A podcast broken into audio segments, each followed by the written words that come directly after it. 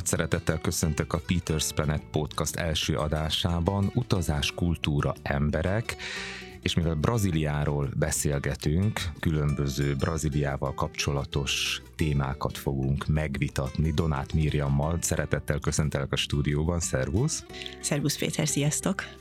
Miriam újságíró kollégám, és mi onnan ismerjük egymást, hogy én amikor Brazíliába készültem, akkor tőle kértem tanácsokat, tudván azt, hogy neki van egy komoly kapcsolódás a Brazíliához, és azzal a meglepetéssel érkezett most ide a stúdióba, hogy magával hozta a brazil férjét. You can greet the people, you can greet the Hungarian people in your own language. Oi, oi, oi, oi, ok. Geralmente a gente fala bom dia, bom dia, bom dia. Dá um bom dia bem, bem aberto, bem feliz. Uh, Should I talk, talk English? Português? Only Português. Tá, vou continuar falando em português, mas geralmente é, a gente acorda, dá um bom dia, um bom dia aberto, um bom dia feliz para todo mundo, para já começar aquele dia já assim, um sol, provavelmente. É, eu sou de Brasília, né, capital. É, um, é uma cidade que é quente na maior parte do tempo. Então, quando você acorda, já tem um sol na sua cara para começar o dia. Gyönyörű, bármi is hangzott el, Miriam, tudsz-e nekünk segíteni abban, hogy Én mi ebből hangzott annyit el? értettem, nem fogok úgy tenni, mint hogyha nagyon um, értenék portugálul, hogy Brazília városban, miután bemutatkozott és köszöntött mindenkit, Brazília városból érkezik, ő ott született, mi ott élünk, félig ott éltünk, most változik valamelyest a, a történetünk, és, és ez egy olyan város a sivatag közepén, ahol szinte mindig szép idő van, amikor tél van, akkor sem megy lejjebb a, a hőmérséklet, mint 15 fok. Mondjuk éjjel hideg van, kora reggel hideg van, de délben ugyanolyan tűző nap, mint, mint nyáron. Úgyhogy ezt, ezt biztosan értettem, hogy azt mondta, hogy ott az egy meleg hely, és azt a szót is értettem, hogy kára, az azt jelenti, hogy drága, de hát valószínűleg ezt mondta, hogy ez egy, ez egy drága város. Tehát De ti egyébként angolul kommunikáltok. Igen, igen, igen. Mert igen. hogy New Yorkban találkoztatok. Igen. Um, folytassam?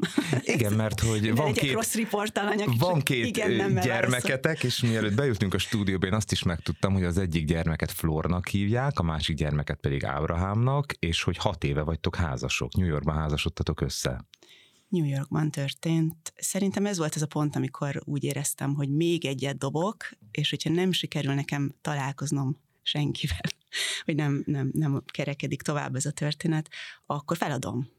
Tehát, hogy biztos minden nőnek ez másképp történik meg az életében, de, de, de nekem úgy elég volt akkor abból, hogy azon rágjam magam, hogy lesz a családom, amiről azt gondoltam, hogy a legesleg fontosabb dolog a világon, és feliratkoztam egy online társkereső oldalra, ami úgy hirdette magát, hogy házasságokba végződő történetek, tehát nem egy alkalmi kapcsolat, nem egy ismerkedés. És garanciát is vállalta?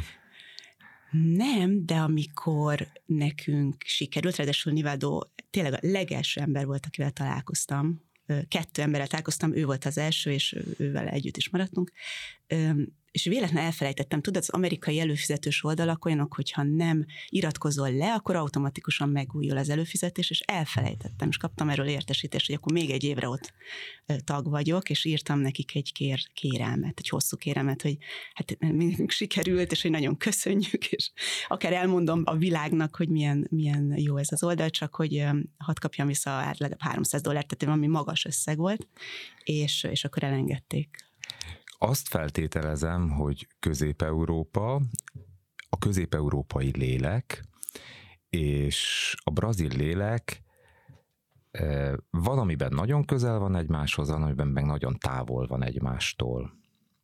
Mi a te tapasztalatod? Mennyire van közel a brazil lélek a magyarhoz, mondjuk akár Brazília város tapasztalatai alapján is?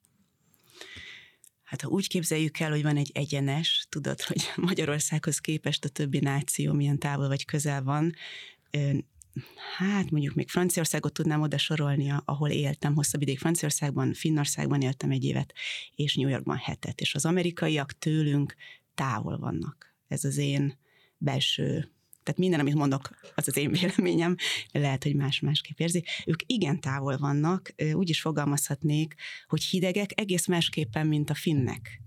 Tehát a finnekről gondoljuk azt, hogy nagyon zárkozott és hideg nép, és mégis abban a percben, hogy a barátaiddal lesznek, ott, ott valami olyan közeli, szoros meleg kapcsolat alakul ki, ami egy életre szól.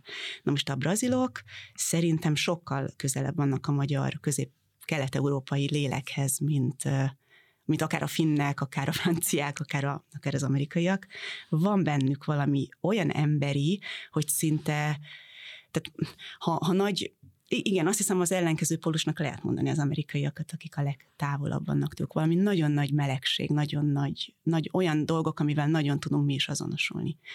Öm, én ezt úgy fogalmaznám meg, hogy lélekgazdagság van a magyarok és a brazilok között, és az az hmm. egy hónapnyi tapasztalás, ami nekem van mindössze Brazíliából, én akkor tapasztaltam meg valami efélét, hogy Latin Amerika alapvetően rendkívül gazdag lélekben, és hogy a magyar lélek tal- talán a keleti oldalhoz való közelsége miatt, vagy nem tudom mi miatt gazdagabb lélekben itt-ott, és akkor ezt úgy lehetett érezni, amikor Brazíliában voltam én, de mondjuk ez egy kicsi történet a tiedhez képest, ezért vagyok rendkívül kíváncsi arra, hogy te mit tapasztaltál testközelből, mit tapasztaltál a braziliai életed során. Uh-huh.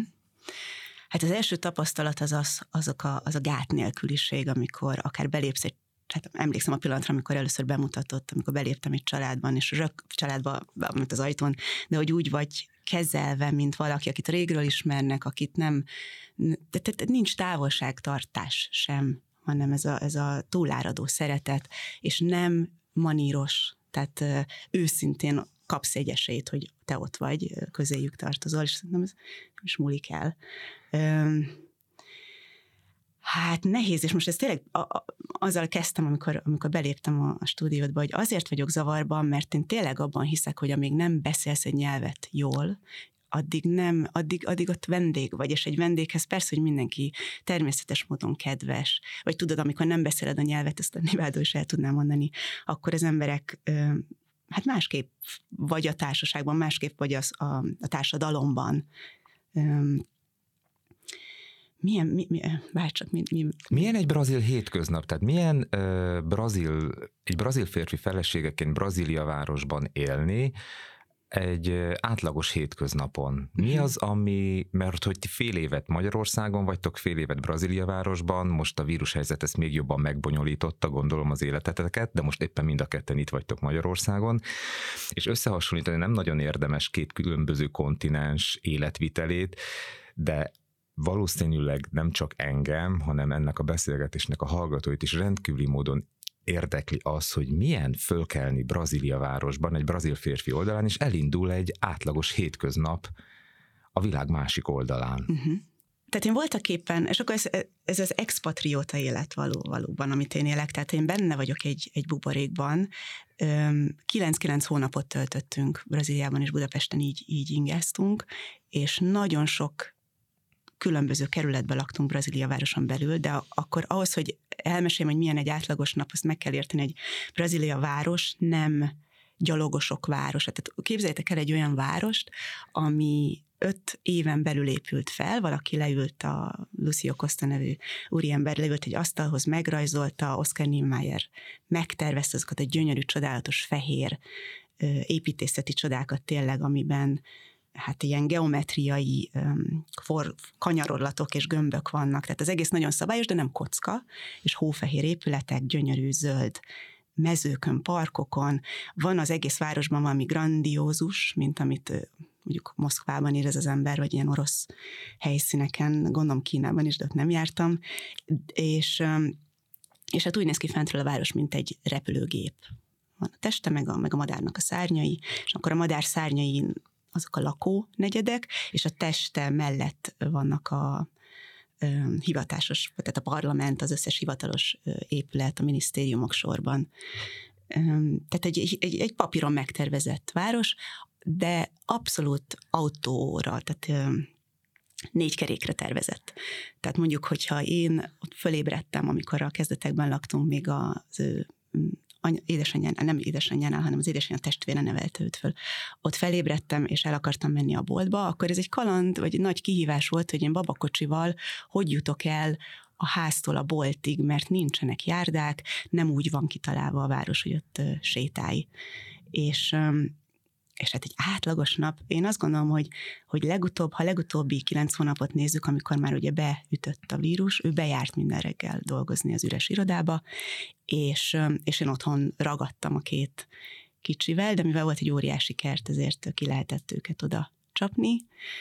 Én nagyságrendben délelőtt tíz és délután négy között nem vagyok kint, mert tűz a nap, és sajnos a bőröm túl fehér, vagy nem napra teremtetett, úgyhogy én akkor így bújdoklom az árnyékban, és, és voltak épp az egész élet tem, amikor én ott vagyok, arról szól, hogy egy, hogy tudok időt lopni arra, hogy írjak, tehát hogy azzal foglalkozok, ami, ami engem kifejezetten érdekel, azok a hajnali órák, utána hogy tudom a gyerekeimet életben tartani és nevelni, meg kell tanulnom főzni, mert a, a braziloknak hihetetlen fontos a az, hogy mit tesznek. Tehát, hogy valószínűleg vannak magyar emberek is, akinek nagyon-nagyon fontos, hogy mit kapnak otthon enni, csak én nem tartozom ezek közé a magyar emberek közé, tehát nem egy kardinális kérdés az életemben, de számukra ez annyira fontos kulturálisan, hogyha nem brazil ételt főzök, akkor az már, az az étel másokkal hátrébről indul, mindegy, hogy milyen íze van. És akkor mit főzöl? Mi az, amit Nivaldó is hogy... nagyon szeret, vagy Brazíliában tanultad meg elkészíteni? Hát és kaptam, képzeld, egy olyan elektromos kuktát, mert ezeket a dolgokat, amit ott a brazilok esznek, ezt főleg főként ebbe a kuktába lehet elkészíteni. A bab, minden nap a babot esznek. Ez fekete bab, ugye? Én legalábbis így emlékszem Brazíliából, hogy az a, fekete bab volt. A nevű étel, amiben a, hát ez a szegény emberek étele volt, és belevágnak mindent, a malacnak olyan részeit, amit normál emberek nem ennének meg a farkától a füle végéig.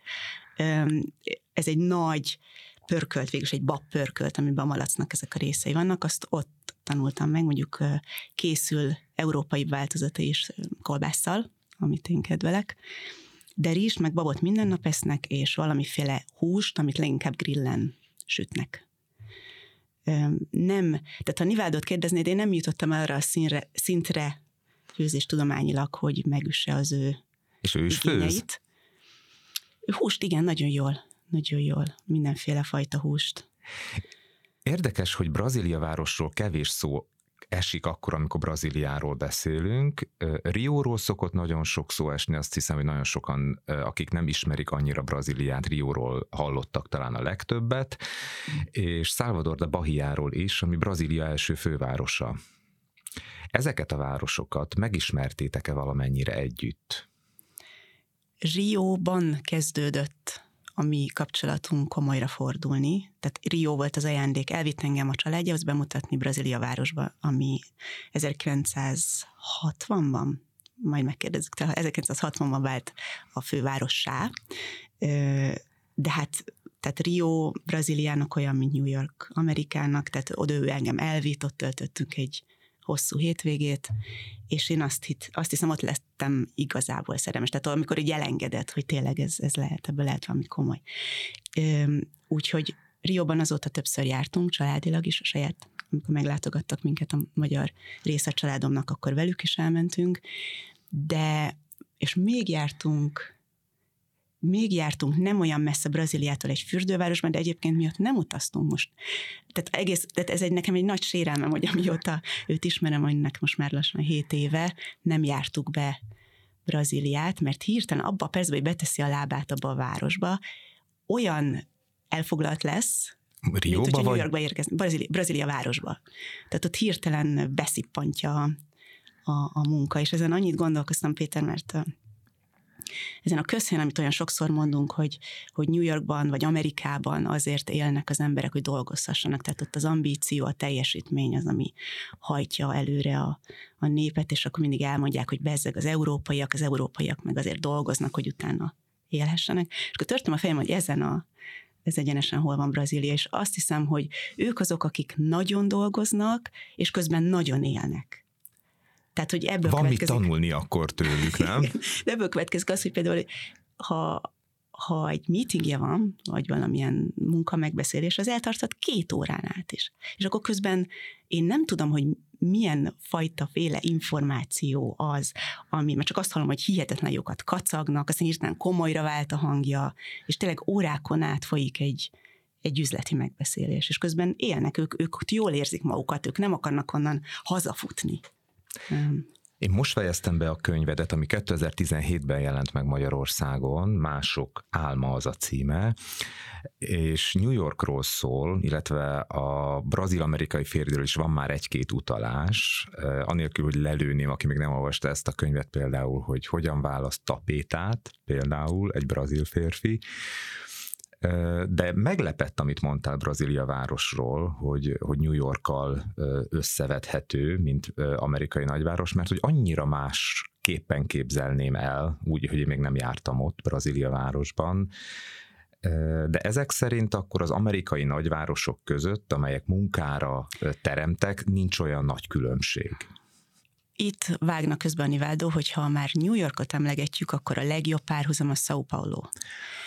Tehát az, a, az az igazi hábot, ott van metropolis élet, ott oda megy mindenki, akivel, akiben tényleg annyira buzog az ambíció Brazíliában, hogy bizonyítani akar, az mindenki.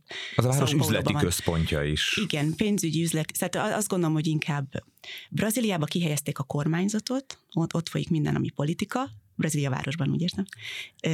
Rio de Janeiro az a turisztika szíve, meg hát tényleg, ha valaki Brazíliára gondol, akkor szerintem ez a, azért, azért hasonlítottam Rio-t New Yorkkal, mert ez a, hogy mondják, a bezzeg gyerek, tehát amit felmutatsz, hogy, hogy ezek vagyunk mi az Rio, de hát ott inkább a mulatság, a karnevál, a beach, a strand, a napfény, napsütés, és, és akkor São Paulo az az igazi New York, tehát ahol a, a munka van. Inkább úgy értettem, hogy valamiképpen ő, mivel az ő munkáj munkailag oda van kötve a főváros vezérőt abszolút rögtön beszippantja, de, de azt gondolom, hogy azért van különbség, igen, a, a brazil munkamorál, vagy hogy a brazilok állnak a, a munkához. Még akkor is ez neki számunkra vicces, mert arra gondolunk, hogy egy brazil ember az biztosan a, a napsütésben henyél egész nap, és Igen, én ezt tapasztaltam szambázik. Rióban egyébként, hogy ott a, az üzletemberek is kifekszenek a Copacabana-ra napközben, tehát az első találkozásom Rio de Janeiroval az egészen sokkoló volt, már mint hogy a gyönyörűség sokja volt az, hogy nézek ki a fejemből, és azt látom, hogy ez a város, ez egy strand, és hogy félmeztelenül, vagy aprócska fürdőruhában sétálgatnak az emberek egy városnak a közepén, és egy ilyen életöröm áramlik a városban, miközben arról is kell, hogy beszéljünk, hogy São Paulo vagy Rio veszélyesebb, mert hogy engem nagyon-nagyon megijesztettek, mielőtt oda megérkeztem, hogy ez jelenleg a világ legveszélyesebb városa, amiből én nem olyan sokat éreztem, mert hogy így elnyomta ez a, ez a koktélozós, kókuszdióból italt szürcsölgetős finomság, ami körülvet, de hogy ott állandóan ébernek kell lenni. Bizony. Ez volt a legelső, amikor azon kezdtük törni a fejünket, hogy nagyon hol éljünk, vagy hol telepedjünk le végül, hogy, hogy a Nivádon mondta, hogy hát ahhoz egy egész élet kell, hogy úgy megtanulj ott élni, hogy... Mármint Rióban? Ö, na, Brazília városon. Brazília. Ami még ezen a, ezen a már megint az egyenes szó jut eszembe, tehát hogy, hogy szóba se jön, tehát összehasonlíthatatlan a braziliai közbiztonsága a Rióival vagy a São Pauloival, ami tényleg a leg, legsúlyosabb, de hogy, hogy rögtön ez volt az első reakciója, hogy nem tudnám megtanítani neked elég gyorsan, vagy talán egy élet is kevés azokhoz a reflexekhez, hogy én biztonságban ott hagy, hogy otthon hagyhassalak benneteket a gyerekekkel, mert mert nem így nőttél föl, tehát fogalmad nincs, hogy, hogy mi minden. Tehát az, akár az ő családján belül a, az egyik testvérét elrabolták autóstól, tehát hogy annyira mindennapos a, az erőszak és azok a dolgok, ami, ami számunkra megdöbbentő, tényleg. Üm, és, és, és akkor tényleg, amikor így nekivágtam, most megint eszembe jut ez az első nap, vagy az első hét ott babakocsival elmenni a közértbe, hogy utána én otthon, ezért mit kaptam a fejemre, hogy ilyet nem lehet, vagy nem szabad, vagy nem így. A legtöbb Brazília városi ember is azért jár ezekben a nagy bevásárlóközpontokba vásárolni a biztonság miatt.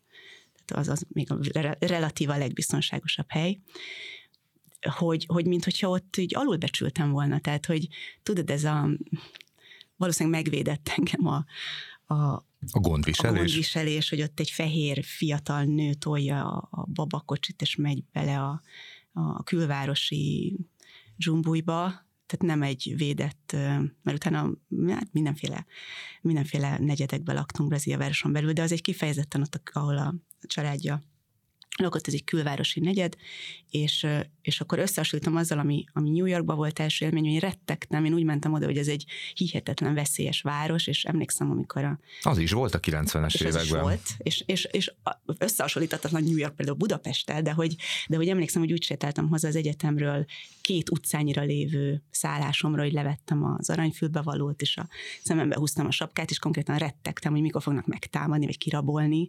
És azt Ez is, New Yorkban volt. New Yorkban volt, és, és persze kellett pár év, amíg így megéreztem, hogy mit lehet, mit nem, de de ott azért minden második sarkon áll egy rendőrautó, New Yorkban. Salvador de Bahiában is egyébként, Brazília első fővárosában is, amitől én biztonságban éreztem magam, de az a helyi srác, aki ö, éppen megmutatta nekem a várost, és ő Rióban élt, ő, ő például nem. Tehát érdekes módon engem nagyon megnyugtatott az, hogy, ö, hogy ott vannak rendőrök, és ott például semmit nem éreztem a veszélyből. Nem tudom, hogy jártatok-e, mert erre még nem tértünk ki Salvador de Bahiában. Nem, én nem, ő biztos. Olyan csak az... odafordulnék néha hozzá egy megkérdezem. Igen, én is olyan szívesen hallgatnám, hogy ez egy magyar nyelvi beszélgetés, de hallottuk már a brazil nyelvet, meg de, fogjuk de is. A, a rendőrautókról még gyorsan eszembe jut, hogy pont ma mondta Niváld, hogy milyen érdekes, hogyha itt teszek egy U-fordulatot, tehát így csak megfordulok szabálytalanul, épp ott, ahol lakunk, ott nagyon nehéz szabályosan kijönni az utcából, akkor itt biztos, hogy a rendőr nem, nem akaszt le, vagy nem állít le, ahogy Brazíliában sem, mert hogy van fontosabb dolga, tehát hogy, hogy Amerikában egy, egy, egy ilyet megjátszol, és rögtön elkapnak, és rögtön meg, megkért felelni, meg vagy büntetve. Mi az, Mások amit a... hazahoznál Brazíliából Magyarországra? Mi az, amit ott tanultál, és ö, jobbá tehetné a mi életünket itt Magyarországon. Hmm. Aztán ezt majd visszafelé is meg fogom kérdezni, hogy, hogy mi az, amit Magyarországról lehetne Brazíliába vinni. Hmm. De akkor először nálad a labda. Hát mindenképpen, de gondolom ez a napsütésből jön, tehát tényleg olyanok, mint, mint a virágok kinyílva, hogy, hogy az a, az a melegség és jókedv, azt hiszem ez a jókedv, mert nem gondolom azt, hogy mindenki szereti ott egymást, tehát nem egy ilyen, nekem, nekem tényleg Brazília városról, vagy amikor oda utazunk, az az első gondolatom, hogy megyünk a paradicsomba, nem csak az időjárás miatt, nem csak a tényleg 50 féle új gyümölcs csöt ismertem ott meg, nem hinnéd el. Nem tudom elsorolni sem, mert nem tudom megtanulni őket, de, de hogy egy ilyen abszolút paradicsomi állapottal az emberek fő benzine, ilyen motorolaja, ami hajtja őket, az a jókedv. Tehát ők szeretnek élni. És, és ebben biztosan benne van az is, hogy nem kell rettegniük, nincs tél, tehát nem kell fölkészülniük arra, hogy valami borús jön, valami hideg, nem kell bespájzolni. Biztos, hogy ez is benne van nem voltak úgy része világháborúknak, háborúknak, hogy átestek volna ilyen borzalmas tragédián vagy traumákon.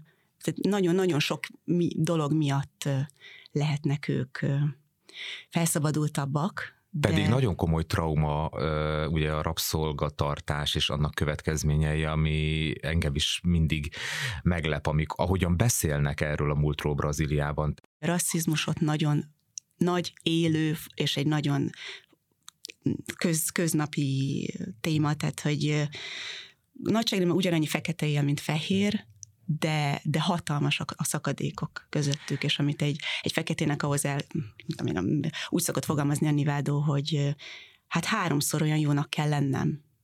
Fekete bőrűként? Igen, hogy Mint egy világosabb bőrűnek? Igen, igen, igen. Since I, I grew up, we have always, we always had this optimistic point Tehát of view of life. Okay. Mindig, mindig optimista. Tehát amióta csak megszülettem és nevelkedtem, mindig, mindig optimistaként néztem a világra. Yes. Um, we always grew like uh, the family is always very united. The friends, friendship, the your your social life is very tight. So you always see optimist, optimistic situation tehát a család nagyon fontos tényező, ahogy az emberek összekapcsolódnak, kis család, nagy család is, akár a barátok körülöttük. Yes.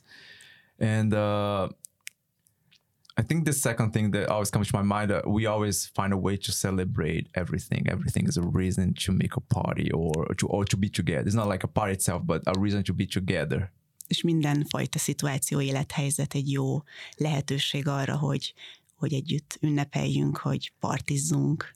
Yeah, and uh, and the, and the third like when you really think we don't need that much to be happy if we if we, we have i don't know our friends our love if you find i don't know. I just i just think that uh, when we are around people that we love we don't think much about the problems és hogy, hogyha igazán belegondolsz, akkor nem is kell olyan nagyon-nagyon sok dolog ahhoz, hogy boldogok legyünk, mert hogyha yeah. körülöttünk azok az emberek vannak, akiket szeretünk, what do you say after love? Love and Yeah, we have love and, fam and family and we, we, we don't think much about our problems.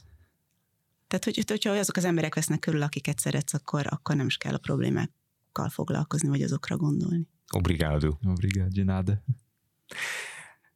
a kulcs, vagy a titok, vagy az, amit próbálnak annyian megfejteni, hogy elégedett lenni azzal, ami van, ami adatik. Én emlékszem Salvador de Bahiában, amikor találkoztam egy lányjal, akinek nem kérdeztem rá, hogy miért hiányzik az egyik szeme. Nem tudom, hogy betegség, vagy kilőtték, tehát bármi történhetett vele. Ővele beszélgettem még a boldogságról, és rendkívül ö, szabad ember volt. Egyáltalán nem éreztem, hogy, hogy, hogy bármilyen módon befolyással van a, a testi hiánya arra, hogy ő hogyan érzi magát minden áldott nap le is fényképeztem, egy nagyon szép portré van róla, majd lehet, hogy bele is teszem egyébként abba az összeállításba, hogy, amit illusztrálok majd emellé a sztori mellé, de hogy talán az a titok, vagy talán az lehet a titok, hogy, hogy annak örülni, ami van egyébként, a, én most fedeztem föl a brazil irodalmat, a Florasszony két férje című könyvet olvastam legutóbb, ami egyébként 1962-ben jelent meg, ezt egy antikváriumból szereztem meg, és most már tudjuk Nivádót, hogy Georgia Mádó így kell kiejteni, de hogyha valaki meg akarja googlizni, akkor akkor Jorge Amado, vagy a spanyolosoknak Jorge Amado néven lehet megkán, de Jorge Amado. Now you can tell again how can we pronounce well his name.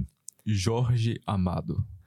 Gyönyörű. Tehát, hogy ebben a regényben is többször ö, ír arról a szerző, hogy ö, mi Brazíliában tudunk élni, vagy tudjuk azt, hogy hogyan kell elégedett lenni azzal, ami van, és még egy olyan rész is előjön most, hogy erre a könyvre gondolok, hogy mondjuk az árván maradt gyerekeket a családtagjai fölnevelik, sőt, ugye nagyon komoly bordéház túra van ebben a regényben, ebben a Florasszony két férjében, hogy azokat a gyerekeket is fölnevelik, és hogy a brazil társadalomról is rengeteget megtudunk ebből a könyvből, az irodalomból általában szerintem rengeteg jó dolgot meg lehet tudni az országról, fölfelé is, lefelé is, tehát hogy azokat is, amit nem feltétlenül tárna ki valaki, az országáról mesél, tehát az árnyoldalairól is, de a fényről is nagyon-nagyon sokat, és erről is szó van benne, de engem nagyon izgat ez a kérdés, hogy te mit látsz, vagy hogy te hogyan fogalmaznád meg azt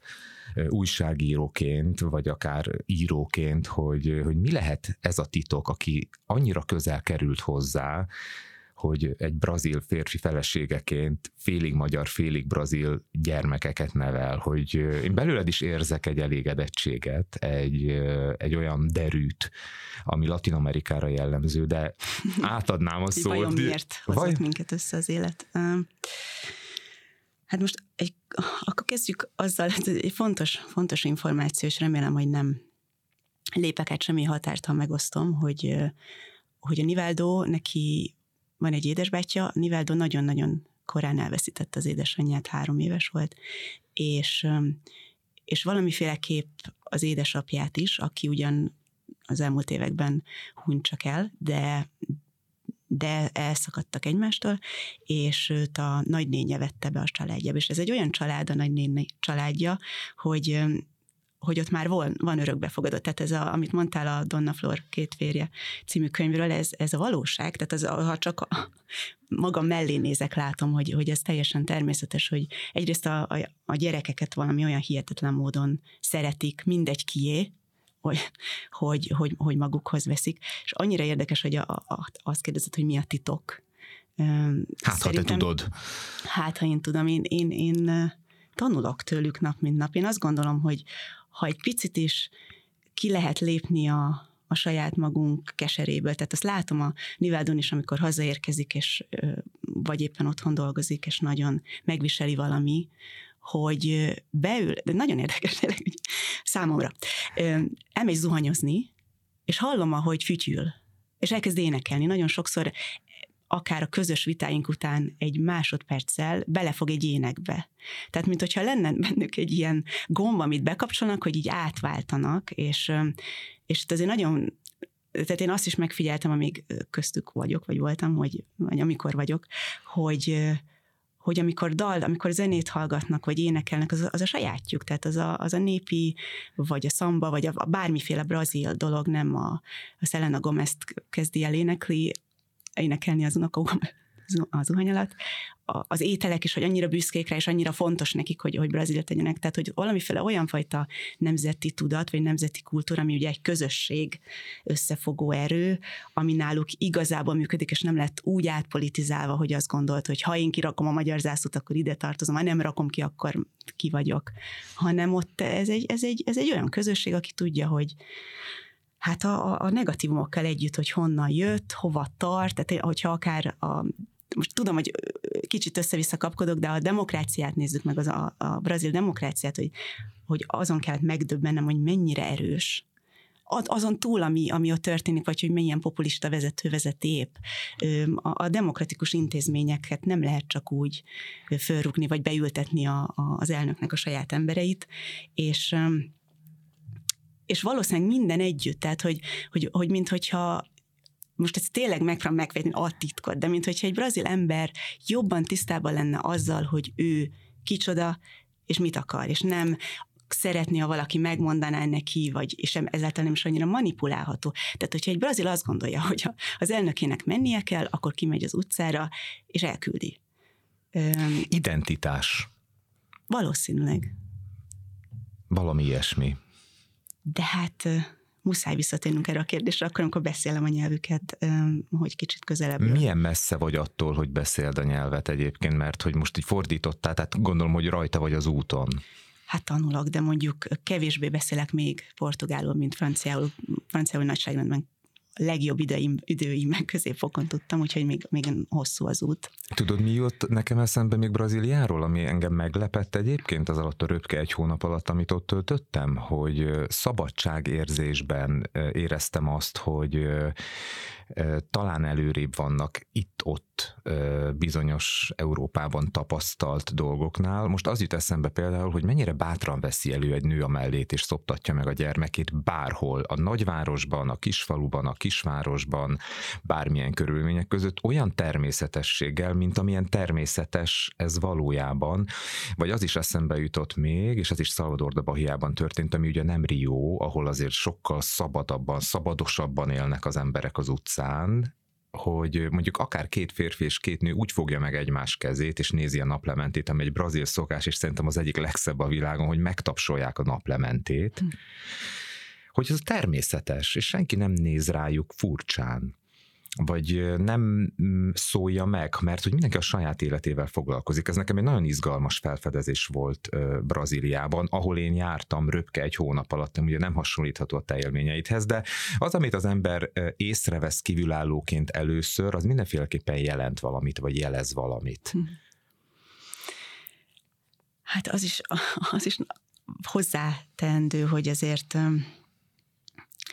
nem mindenhol, nem kapcsolódik egészen össze annyira ember az tehát, tehát a, a, a gazdagabb rétegek, a, azok, akiknek jobb sorsuk van, azért nagyon-nagyon messze vannak a, azoktól, akik, akiknek meg nem. Tehát, hogy olyan fajta, amiről nem beszéltünk, olyan fajta buborékok is léteznek Brazíliában, ami miatt világok nem is találkozhatnak. Tehát, hogy amit mondasz, az, az persze természetesen egy nagyon pozitív és szép dolog, hogy elfogadják egymást, de én azt gondolom, hogy, hogy ebben az is benne van, ugyanúgy, ahogy ha New Yorkról beszélünk, hogy tényleg annyiféle fajta ember békességbe tud utazni a metrón, de közben nem járnak át egymáshoz, nem barátkozik a kínai gyerek az ortodox zsidó gyerekkel, és valami ilyesmit érzek Brazíliában, ahol iszonyatosan nagy a szakadék a, a jómódú vagy hatalommal bíró emberek és a és szinte a középréteg hiányával együtt a, a szegény között. Tehát, hogy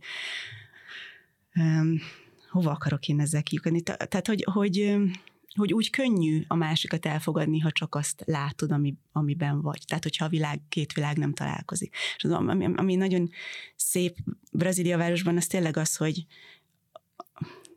hogy, hogy egy luxusautó, mondjuk egy Mercedes Jeep hajt be a város felé, és akkor mellette látod ezt a, de szép, esztétikailag szép, nem tudom, ez most lehet, hogy nagyon rosszút választottam, a, a lovasszekeret, aki viszi a, a mindenféle bacakott szemetet, amit el akar adni a, a, a gazdája a hátán, és akkor ez, ez, ez ott egy, egyszerre ott van, és akkor látod a, a ez a felhőkarcolókat a távolban, de közben oldalt ott vannak a kis viskok, fölhúznak. Hát a Brazília várost még azt nem mondtuk, de hogy ilyen óriási parkosított részek vannak, tehát vannak hatalmas utak, és akkor mellette hatalmas parkok, és a parkokon egyszer csak megjelennek ezek a, a sátrak, eh, ahol, ahol a, a hajléktalanok laknak. Tehát ugye minden, minden nagyon egymás mellett van, de ezek a világok nem találkoznak. Hát nem tudom, hogy nem tudom, hogy jól reagáltam erre, de... Most kell megkérdeznünk Niváldut szerintem, hogy mit vinne Magyarországról haza Brazíliába, és akkor azt kérem megint, hogy ugyanúgy uh, fordíts, sőt meg is kérdezheted, mert látom, hogy most összekapcsolódott a tekintetetek. Olyan kár, hogy azt nem tudom megmutatni, de el tudom mondani, hogy milyen szépen néztek egymásra. What would you bring home from Hungary to Brazil? What is what is what is it in Hungary that you might miss in Brazil? What do I get from Hungary that I no what I get from Brazil? What what do you get from Hungary that you would bring to, to Brazil? Brazil? Okay. Huh. This is an interesting question as well. Uh, okay. I always thinking about that sort of things you shouldn't mix it up in in in countries um because one like one thing it's one is like okay uh when you live in a country there's some cultural aspect that was made the life there is good um i like i like here that extremely peaceful it's safe um life here is extremely simpler Tehát, hogy az élet sokkal-sokkal biztonságosabb, és sokkal egyszerűbb is, mint Brazíliában. Yes. Um, Hungarians are very easier. They are not like, um, they don't demand a lot of, of you. So they're very Amikor azt mondja, hogy a magyarok, chill. hogy a magyarok sokkal, hát, könnyedebben mm, viszonyulnak egymáshoz, vagy nem, nem, nem követelnek meg dolgokat, akkor el kell mondanom zárójelben, mert ő ezt nem teszi hozzá, hogy, hogy, hogy, hogy például a, a kinézet, hogy hogy nézel ki, hogy milyen ruhákba öltözöl, hogy hogy fested a körmet, hogy milyen szépen van beszárítva a hajat, hogy férfiként is, hogy, hogy, hogy vagy összerakva, milyen autót vezetsz. Tehát ezek a külsőségek hihetetlen fontosak egy brazil ember számára, ami nálunk sokkal könnyedebb, vagy nem azt jelenti, hogyha nincs rajtad, nem tudom. Meghatároz jobban igen, Brazíliában abszolút, a státuszszimbólumok például? Igen. igen. Yeah. Uh, yeah. It, it's hard to put in words, but basically, um, when I'm hungry, I feel much more relaxed and there's no much pressure. I work better. I, I, I, Tehát, hogy I have more abba time hogy ezektől a, az elvárásoktól megszabadul, sokkal nyugodtabban, sokkal felszabadultabban tud lenni, létezni és dolgozni is, tehát hogy nincs, nincs ez a faj. Tehát ebben nagyon sok energia elmegy azért, hogy magadat képviseld. Olyan, mint hogyha egy, képzeld el a Facebook vagy az Instagram világot élőben, tehát hogy ahogy megjelensz, egy tökéletes image kell mutatnod magadról. Socially in Brazil, you need to present, you need to put much more effort to your friends, your family and to society. Sokkal több időt töltenek egymással, tesznek egymásba, nem lehet csak így, például nála az édesanyjánál minden vasárnap nyílt ház van, akkor megjelenik az egész család, mindenkinek ebéd, ebédet kapnak, és ott meg kell jelenni, és nem, nem lehet ezt csak úgy tehát fél, félváról venni, hanem nagy energiákat kell tenni abba, hogy, hogy, hogy az emberi kapcsolataidat fenntartsd. Az utolsó kérdés, mind a kettőtökhöz. Mi az, ami szerinted, és mi az, ami Nivaldo szerint a legjobb dolog Brazíliában, hogy legyen egy ilyen pozitív kicsengése ennek a párbeszédnek, egyébként is pozitív volt, de hogy what's the best thing in Brazil? Uh, the food. az étel a legjobb, ez elég gondolkodás nélkül is egyértelmű. If I would make a combo, I would say the food and the music. A zene és az étel. Ez egy szuper, nagyon jó, és neked, aki egy kicsit ugye kívülállóként is képes látni Brazíliát, Jaj, nekem azért nagyon nehéz, mert én egy olyan buborékban élek ott, ami csodálatos buborék, és lehet, hogy tényleg semmit nem kell ahhoz tennem, hogy azt, ami számomra a legnagyobb örömet adja, azt megkapjam. Ez, ez, ez, ez valóban hogy mondjam, tehát hogy olyan, olyan fajta időtlenség van ott Brazíliában, ezt, ezt csak így lehet mondani, hogy azért is hasonlítottam a paradicsomhoz, ez most, most megint átlennünk a másik oldalra, de ezek a legpozitívabb dolgok, hogy, hogy ahogy változik a, a természet, változik a természet, változnak az évszakokkal, hogy milyen virágok nyílnak, de nem hal meg a természet. És ez a fajta időtlenség ö, felszabadító is, tehát nem, nem kell a halállal, most ez, nem kell a halállal nap mint nap ö, szembenézned, és, és az időjárás, hogy, hogy, hogy, hogy mindig ugyanolyan jó, ez számomra egy felfoghatatlan áldás, úgyhogy akkor ez, azt hiszem, hogy ez lenne a, a válaszom, de ebből egy csomó sok-sok kis történet kinőhet arról, hogy miért és hogyan kezelik a brazilok az időt, ami, ami nagyon érdekes. Mert szituáció. hogyan kezelik? Hát, hogy számukra konkrétan olyan, mintha nem ismernék az időt. Tehát, hogy, hogy a, a legjobb példa erre, amikor most múlt télen pont, pont ilyenkor járt nálunk látogatóba a család, és az én hugomnak holland férje van. Most melyik országban járunk akkor? Brazíliába jöttek uh-huh. látogatóba, és, és komolyan mondom, az, az kabaréba illett, ahogy a, ahogy a két fiú próbálta meg szervezni a vakációt úgy, hogy a hollandus, akinek tényleg tehát egy hetek előre látnia kell, hogy hol, mikor, mennyi ideig lesz, és hogy tölti el, és a brazil, aki csak spontán tud gondolkozni, aminek az első következménye az volt, hogy a Nivaldó sértetten elvonult, hogy csinálta, én nem bírok ezekkel az emberekkel, nem tudom, hogy mit fog most, nem tudom, hogy what's the plan, mindig azt kérdezte a holland, hogy most mi a terv? Ma mi a terv, ma mit fogunk csinálni. Nivaldó kétszer ezt meghallgatta, utána elvonult, hogy ezt nem bírja, de már aznap este visszajött, hogy akkor most elmegyünk partizni, elmegyünk bulizni, most, most itt van ez a helyzet, vedd magadra ruhát és indulj. Tehát, hogy más, másképpen állnak az időhöz. A gyerekek kétnyelvűek, vagy háromnyelvűek? Háromnyelvűek, ugyanis hát a két ország, ahol élünk, amit hallanak, hogy ez élő nyelv, ami a legfontosabb, az portugál, a portugál nyelv és a magyar, de otthon angolul kell kommunikálniuk az édesapjukkal. Tehát akkor három nyelven három fognak nyelv. beszélni valószínűleg. Igen. Nivaldo, can we listen uh, a song, a line, or a child song from you in your language? From your childhood, maybe? From my childhood. Okay. Um, the spider. The spider. Okay. Um, there's a there's a song that I actually I sing to the kids to sleep when I was a kid. I'm a horrible singer, but uh, tehát egy altatódal lesz. a little bit. Um, and I'm just gonna say the verses is from a very famous singer called Gilberto Gil. Ez egy nagyon, nagyon híres uh, énekes, akinek a szavai következnek. Uh, the verses say, Ah, de surgir uma estrela no céu cada vez que você sorri. Ah, de apagar uma estrela no céu cada vez que você chorar. O contrário também, bem que pode acontecer, de uma estrela brilhar quando a lágrima cair, ou então de uma estrela cadente se jogar só para ver a flor do seu sorriso se abrir. Obrigado. Obrigado. Utazás, kultúra, emberek, Donát Miriam a Mások Álmod című könyv szerzője, kedves újságíró kollégám volt a Peter Smith podcast vendége, aki meglepetés vendégként hozta a férjét Niváldut. Én nagyon sok jót kívánok mind a kettőtöknek. Nagyon szépen köszönjük.